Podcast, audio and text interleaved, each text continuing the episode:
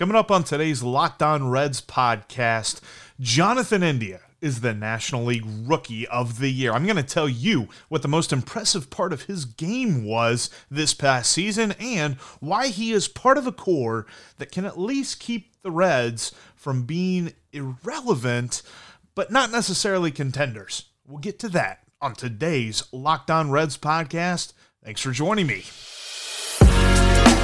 You are Locked On Reds your daily Cincinnati Reds podcast, part of the Locked On Podcast Network. Your team every day. You have found the Locked On Reds podcast. I'm your host, Jeff Carr. Thank you so much for joining me and making me your hashtag first listen of the day. If you don't already follow the Locked On Reds podcast, whether it be on your favorite podcasting app or right here on YouTube, make sure that you do. I've got tons of stuff for you this off season, including tomorrow. Bobby Nightengale from the Cincinnati Enquirer will join me. We'll talk about the Reds position. We'll talk about Jonathan India, talk about the core of this team and what he expects from them this off season.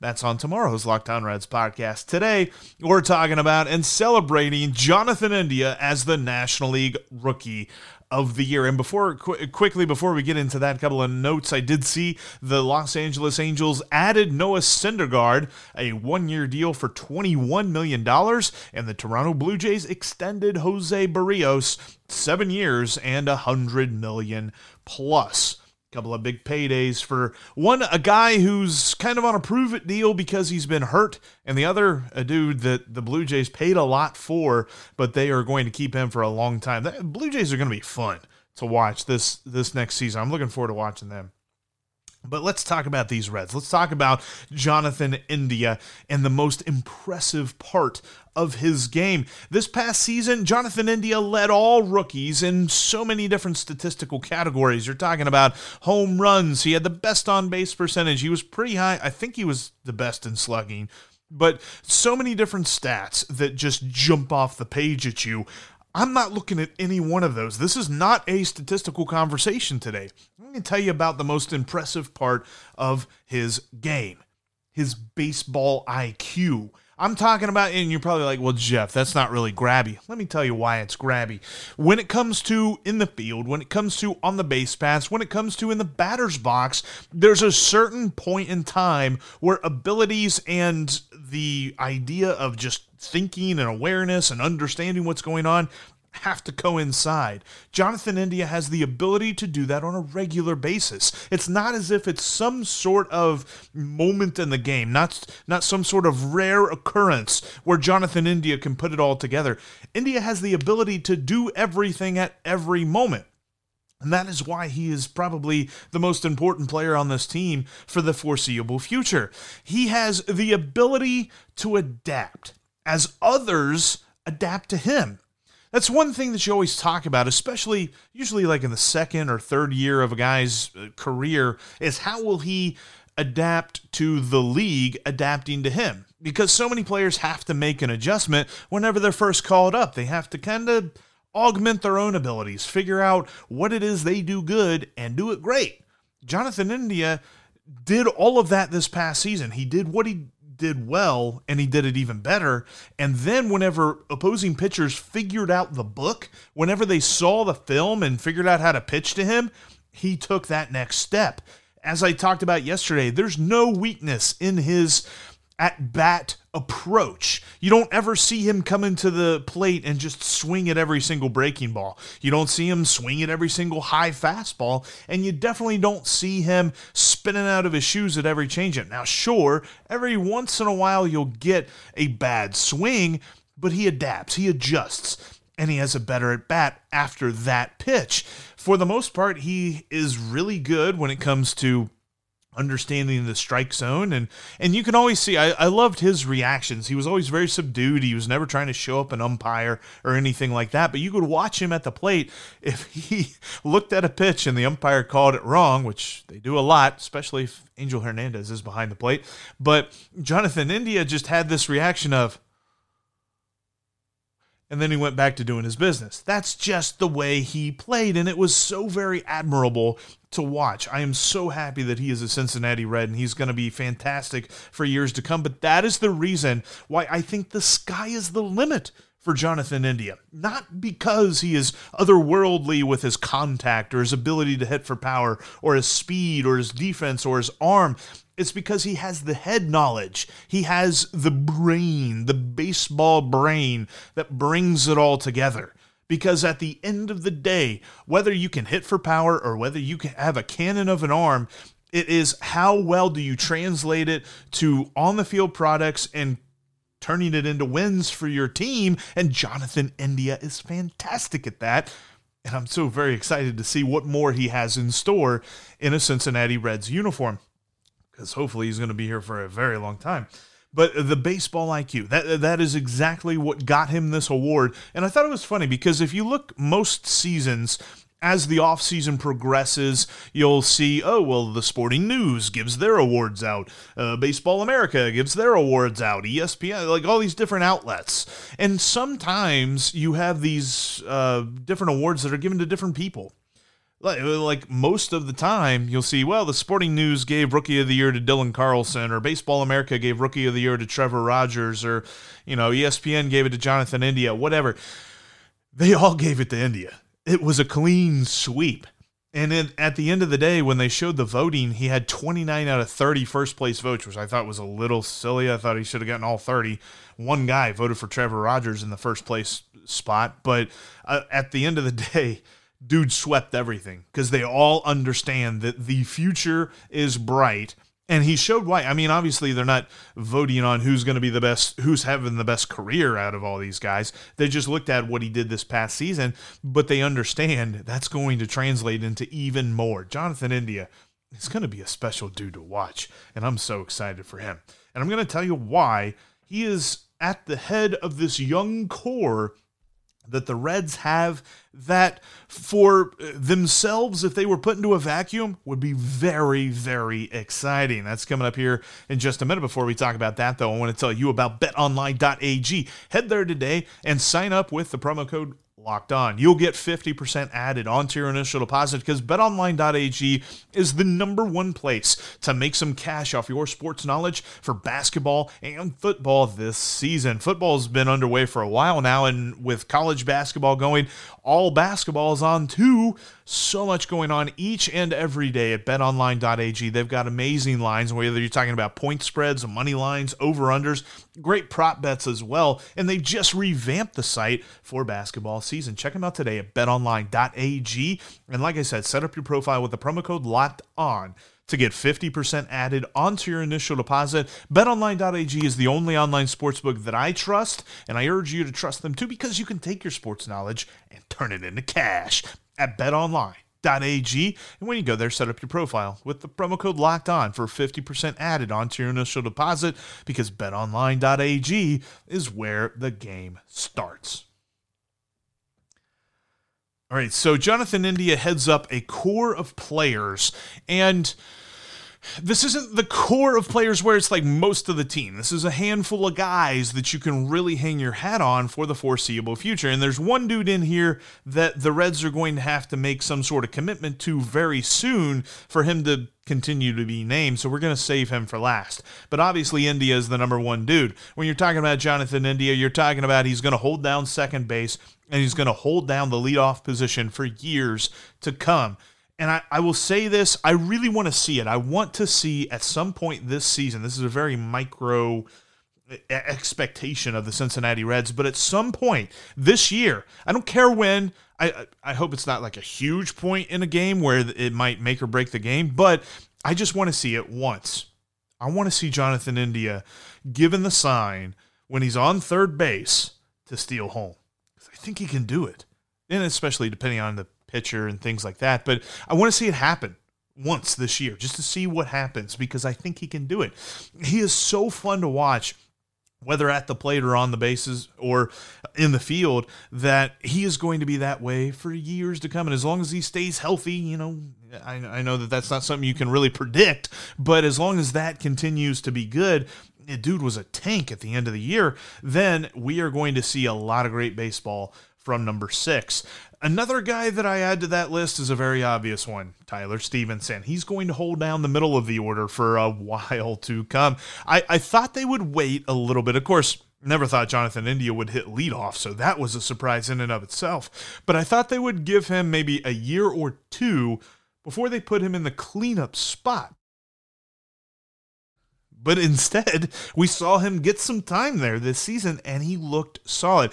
Dude has an amazing eye at the plate and he is a really good contact hitter. So as he adds power over the next year or two, which I think he's already got a decent amount, but as he adds a little bit more game power, dude is going to be a phenomenal cleanup hitter. And I look at him like this is a picture of him playing catcher, obviously, and maybe he continues to do that for a couple of years. But at the same point, I think that they might explore an option as Joey Votto maybe retires or something, maybe moving Tyler Stephenson to first base. There's no clear cut first base prospect that's coming up. Like, I mean, Austin Hendrick could play first base, but he's also playing some corner outfield. You got Rece Hinds at third base, and you got Tyler Callihan probably in the middle of the infield somewhere. So you're not looking at one dude who's like, that guy's got to play first base.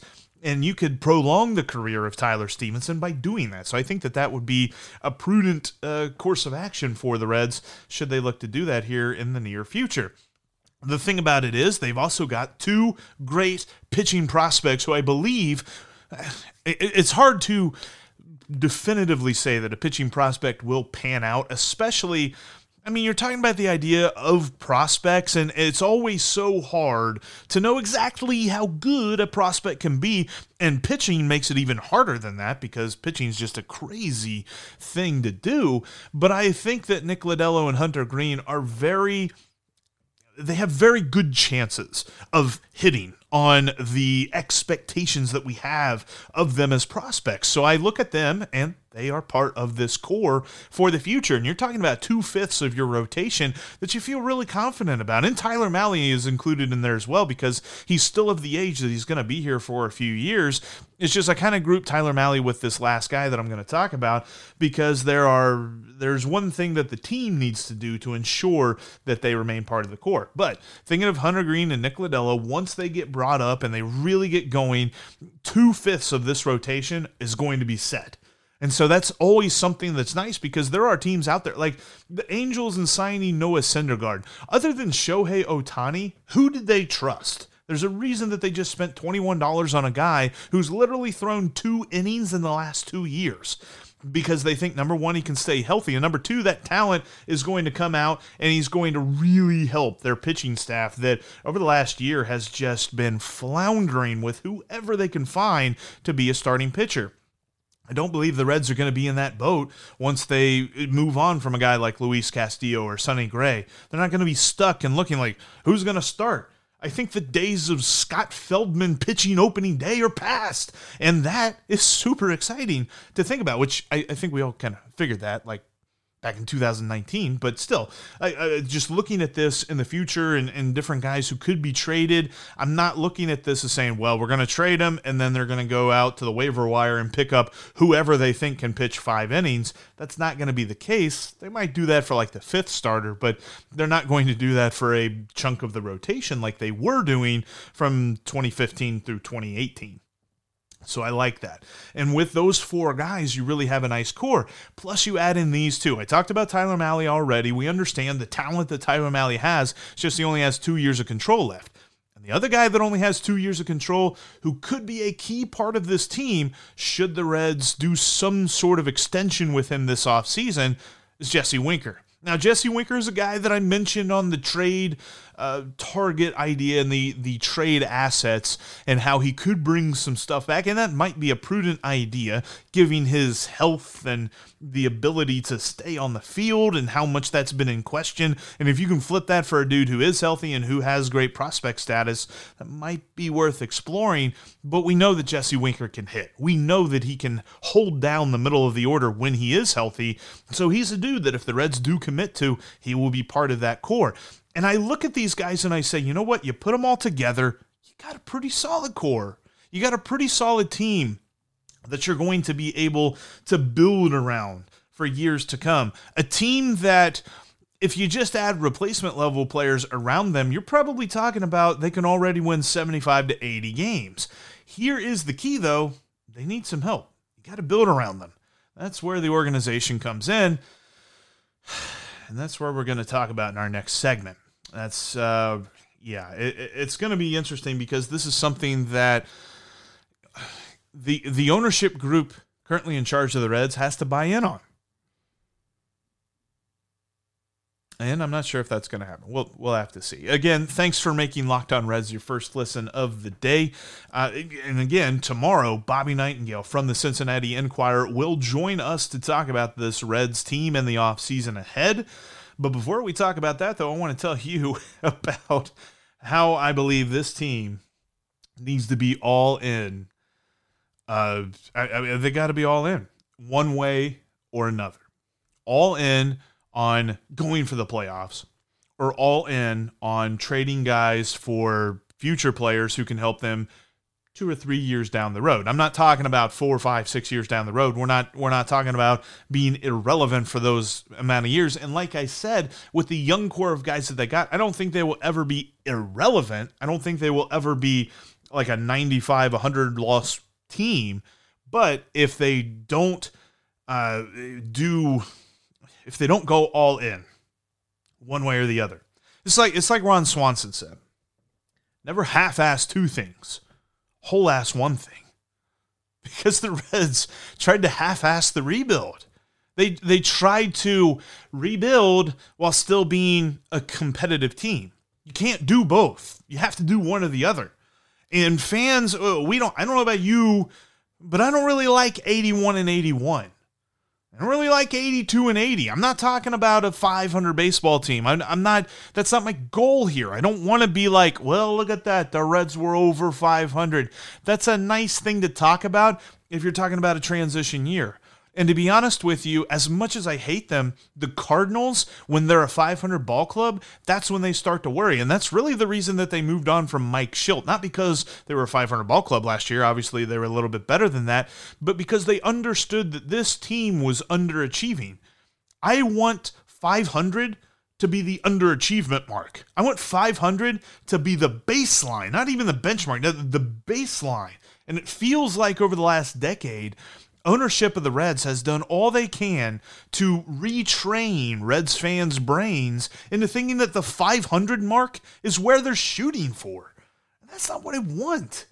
And in order for you to actually move above that, in order for you to be considered in the upper echelon of Major League Baseball contenders, you got to go all in one way or the other. What sucks is it really doesn't sound like they're trying to go all in on spending money and adding pieces. So they've got to go all in on retooling and revamping and rebuilding when it comes to trading the likes of Luis Castillo, trading Sonny Gray, probably trading Jesse Winker, maybe looking at trading if, if you can get something for Eugenio Suarez. I don't know. Uh, three guys that I'm not sure have any value whatsoever, but they've got to figure out a way to move on from is Mike Moustakas and Shogo Akiyama, and maybe even Gino. Gino's got a much more team friendly contract than those other two guys, but if you're going to go all hands on deck, you got to look at everybody and the ability to get better in two years based on where you are right now. Because what is most likely to happen that this team, the the all of the players who underachieved last season magically overachieve this coming season, or you're able to get some value from them and then go turn those into pieces for the immediate future and guys who can help you in a year, two years, something like that. I know that's not sexy. I know that nobody is really jumping on the bandwagon of a team that's like, we'll be good in two years, trust us. Plus, they've told us to trust them about doing stuff like that, and they haven't really delivered. So, makes you wonder if they can do it. But this is the way that they should approach it. You're all in one way or the other. The question is, how all in and what way will Nick Krall and the front office take this team? It feels like ownership is telling them to go the retooling route. The only problem is, I think that ownership is also in their ear saying, yeah, but don't let go of this guy because fans like him. Or don't let go of this guy because he sells jerseys. Or don't let go of this guy because that's why people buy tickets. People buy tickets for wins. People aren't going to be coming to the ballpark if you're, hey, look, we're seven, we got 70 wins. We got 75 wins. Look at us. We're all right. We didn't lose 100 games. If that is the rallying cry for this team for the foreseeable future, oh, it's going to be rough. It's going to be rough. But I think that they've got a young core with which they can invest in. And I think that Jonathan India winning Rookie of the Year just accentuates that.